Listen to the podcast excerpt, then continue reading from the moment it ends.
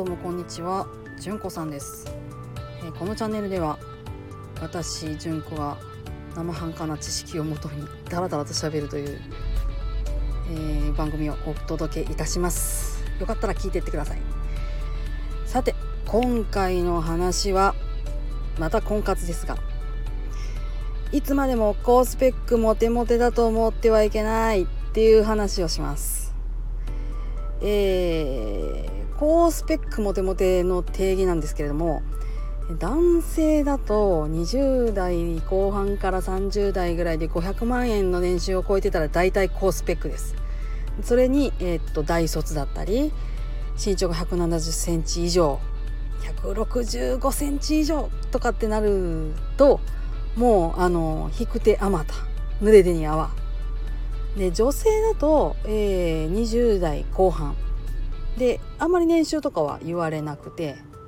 えー、あんまりこう学歴とかもそうそう言われなくてまあまあ短大かなとかって感じですね。あともう顔面偏差値が高いとか、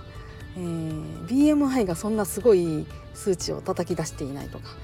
そういうのだとまあモテモテです。でもまあその大体そういう時期にこう本当に婚活っていう婚結婚相談所なりなんなりでえー、申し込むと、まあ、見舞いがこう降るように見合い見合い見舞いじゃない見合いが降るように来るんですよ。とりあえずね私女性の話をしますけれどもね20代後半とかまあ私が実際婚活してたのは30代後半なんですけども20代後半の子本当にもうびっ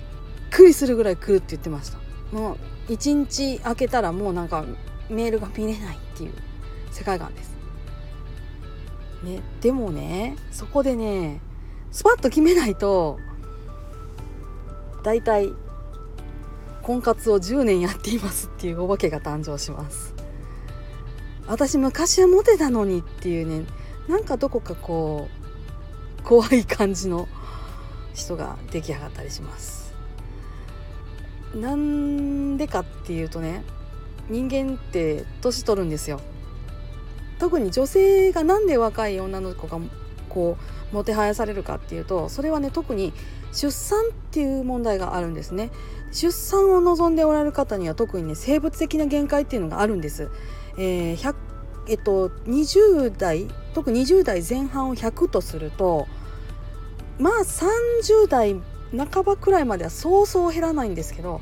35歳から39歳ってなると7割になるんですね。40代の前半になると4割になるんですでそれで45歳以降の妊用率妊娠するできる確率ってなるともう1割切っちゃうんですよ。あのー、これあっちこっちのデータどれ見ても大体同じこと言ってるんですけど昔あのマルコっていうねあのハンコペタッと押してたんですよね。あの母子手帳というかね。高齢出産です。ペコって。でそれ大体35歳以上でペコって押されるやつだったんですけどこれ本当にシビアな問題です。20代後半で私モテるからって言ってめっちゃ襟好みしててだんだんだんだんだんだんだん男性のスペックが落ちるもんだからあれ私のとこにはもうちょっといい男が来るわよとかってやってるうちに自分30代後半っていうね階段があるんですよ。怖いですね。しかもねその妊用率って言うんですけど妊用率だけの話ではなくて特に1人目の妊娠できる確率っていうのって2人目以降の話ともっと違うんですよ。2人目以降なら40代後半でもそこそこそんな子あの40代前半に1割切ってるそのウィザーの人とかって全然違う話になってくるんですよ。そこそこ埋めるんですよ。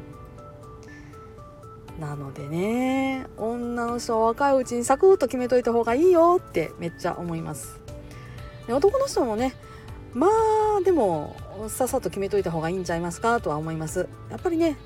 同じ年収でも30代の500万と40代50代の500万は全然ちゃうと思います。ね30代で500万もう出たら40代50代になったらもうちょっともらうやろうと思うし